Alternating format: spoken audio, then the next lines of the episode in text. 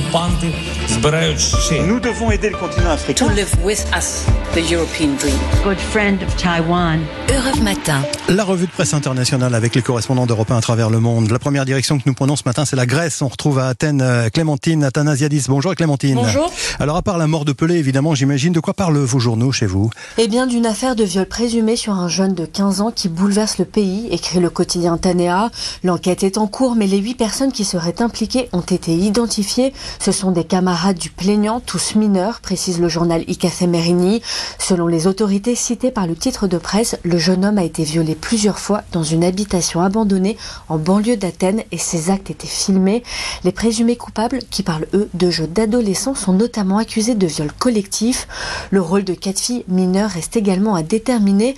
Aussi, le quotidien Tanea interroge le degré de violence qui touche la société et pointe entre autres l'effritement de la cohésion sociale.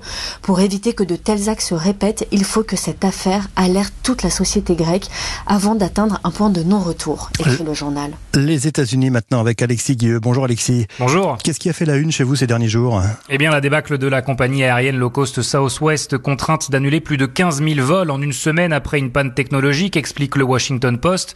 Tout a commencé avec la tempête hivernale, puis les problèmes sont devenus incontrôlables. Les équipages et les avions n'étaient pas à leur place, raconte le Wall Street Journal.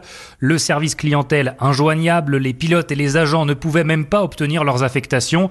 La planification des vols a dû être faite à la main par des salariés de la compagnie. La faute à un système informatique dépassé et pointé du doigt depuis des années par les syndicats. Southwest a gâché Noël, titre le New York Times. Pourtant, depuis 50 ans, l'entreprise avait une réputation de fiabilité, de billets bon marché et de personnel sympathique. Mais cet effondrement a laissé en plan des milliers de passagers qui ont dû dormir dans les aéroports et la marque Southwest pourrait mettre des années à s'en relever.